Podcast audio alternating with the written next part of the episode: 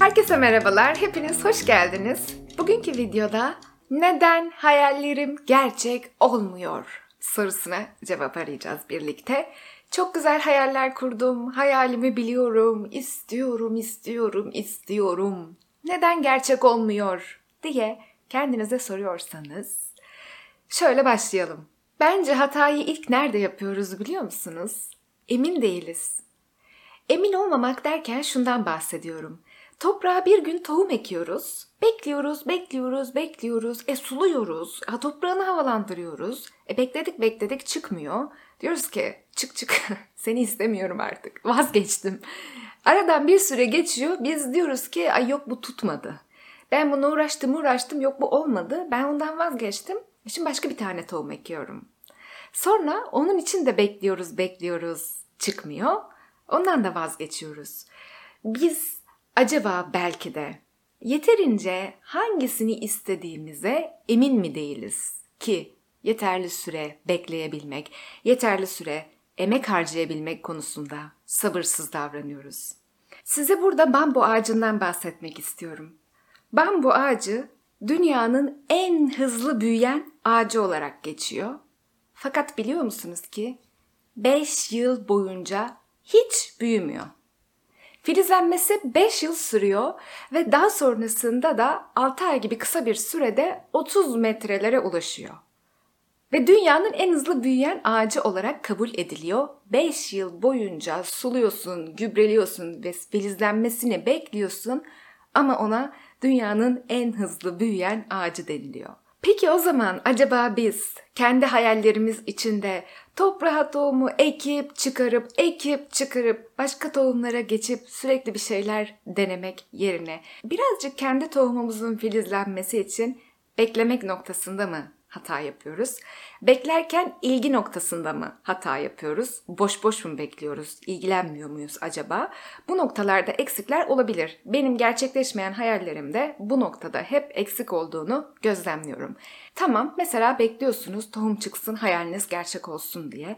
Fakat bu noktada aman ağzımızın tadı kaçmasın Ali Rıza Bey modunda kendi konfor alanımızda, kendi çemberimizde, hayatımın altı üstüne gelir diye korkarak mı bir şeyler yapmaya çalışıyoruz? Çünkü her hayal ona ulaşılma sürecinde bir cesaret gerektirir. O cesaretli adımları atabilmek kendi konfor alanımızdan çıkmayı gerektirir. Ve evet ağzımızın tadının bozulmasını da gerektirir. Daha sonrasında daha tat kazanabileceğine inanarak o anki kekremsi buruklukları, küçük hayal kırıklıklarını, çabalamanın getirdiği yorgunlukları göze almayı da gerektirir. Biz bu noktada kendi konfor alanımızı korumaya, kendi hayal alanımıza ulaşmaktan daha büyük gayret sarf ediyoruz.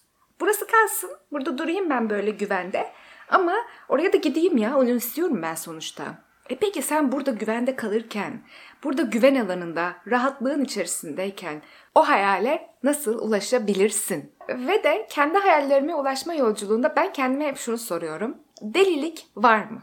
Hayalin var, delilik var mı? Bir nebze delilik olmadan bence hiçbir hayal gerçek olamıyor. Delilikten kastım da şu şekilde. Bazen alınması gereken cesurca bir karar ve bazen belirsizliğe atılması gereken bir adım. Bazen karanlık bir tünelde gittiğini düşünürken bile sonundaki ışığa inanarak, o ışığı görerek, o ışığın varlığını bilerek orada yol alabilmek. Bunların hepsi aslında birer deliliktir. Ve bazen yolun böyle giderken bir yan yol saptığında o yolun sana daha iyi geleceğini içinde hissediyorsan, içinde biliyorsan o yola direksiyonu kırabilmek. Bu da sezgisel olarak hayallerimize ulaşma yolculuğunda bize yardımcı olabilecek şeylerden birisi. Size kendi hayatımdan yine bir örnek vermek istiyorum. Ben Ege'ye yatay geçiş yaparken konaklama sorunumu çözme konusunda babamla birlikte o civardaki bütün özel yurtları gezdik, hepsine baktık. Hiçbirisi benim tam anlamıyla böyle içime sinmedi. Yani onun konumu güzel, başka bir şey kötü, onun konumu kötü, başka şey iyi. Hiçbir şey böyle bir tam anlamıyla denk düşmedi. Ben diyemedim yani ben bu yurdu istiyorum, hadi bununla kayıt olalım, çok beğendim, mükemmel diyemedim. Ve bir de yarı özel yurt olarak rektörlüğe bağlı öğrenci köyü var. O öğrenci köyünün de ortalamayla alıyor. Benim de yatay geçişten ötürü zaten ortalamam yüksek. Olması olası. Fakat şöyle bir sorunu vardı. Doluydu. Dolu olduğu için de beklenmesi gerekiyordu. Ve ben dedim ki tamam o zaman bekleyelim. Okul açıldı. Okulun ilk günü yurdum yok. Kalacak bir yerim yok. Aile dostumuzda kalıyoruz babamla birlikte. Mesela ben bu konuda içimde orayla ilgili güçlü bir his oluştuğu için bunu bekleyelim lütfen diye düşündüğüm için beklemek istedim. Çünkü orası yemyeşil bahçesiyle, okul kampüsünün içinde olan konumuyla benim hayallerime tam olarak hizmet eden yerdi. Böyle olunca orayı çok istiyordum gerçekten de ve iki kişilikti maksimum odalar. Ya tek kişilik ya iki kişilik, konforlu, her şey mükemmel, fiyat olarak daha uygun. Çok yattı kafama ve dedim ki biz bunu bekleyelim.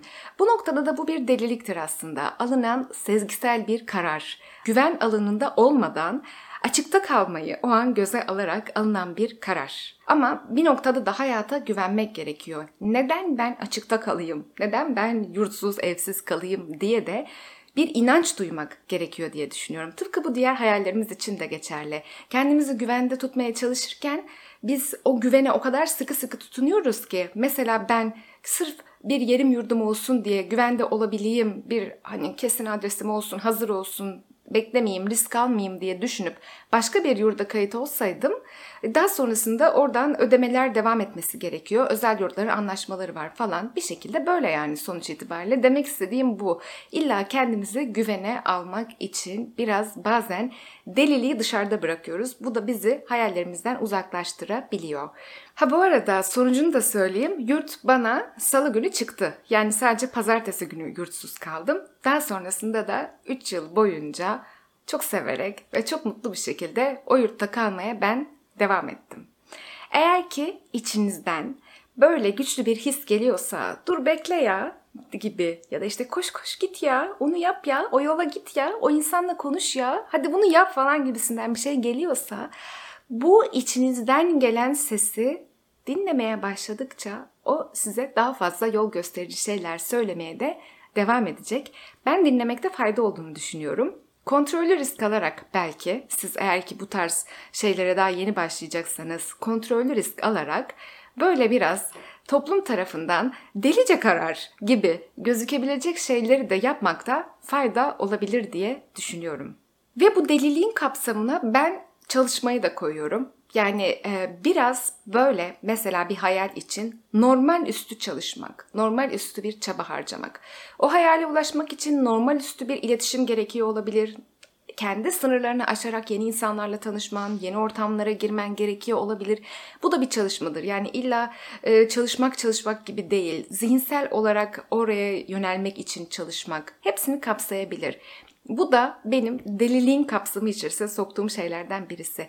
Gerçekten delicesine çalışıyor musun? Gerçekten delicesine o konuya kafa yoruyor musun? Tuvalette de onu düşünüyor musun? Duşta da onu düşünüyor musun? Uyurken onunla uyup uyanınca onunla uyanıyor musun? diye kendinize bir sorun. Öyleyse o hayal zaten gerçek olması çok çok çok çok çok daha olasıdır. Bir söz var ben bu sözden çok ilham buluyorum.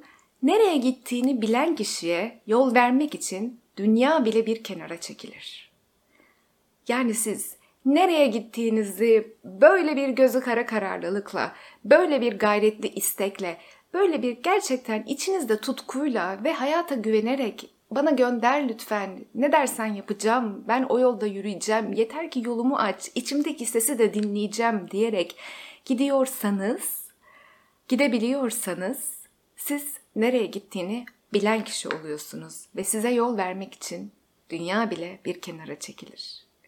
Bu konuyla ilgili sizlerin de söylemek istediği, ben de böyle düşünüyorum, bence bu da çok önemli dediğiniz şeyler varsa aşağı yorumlara bekliyorum.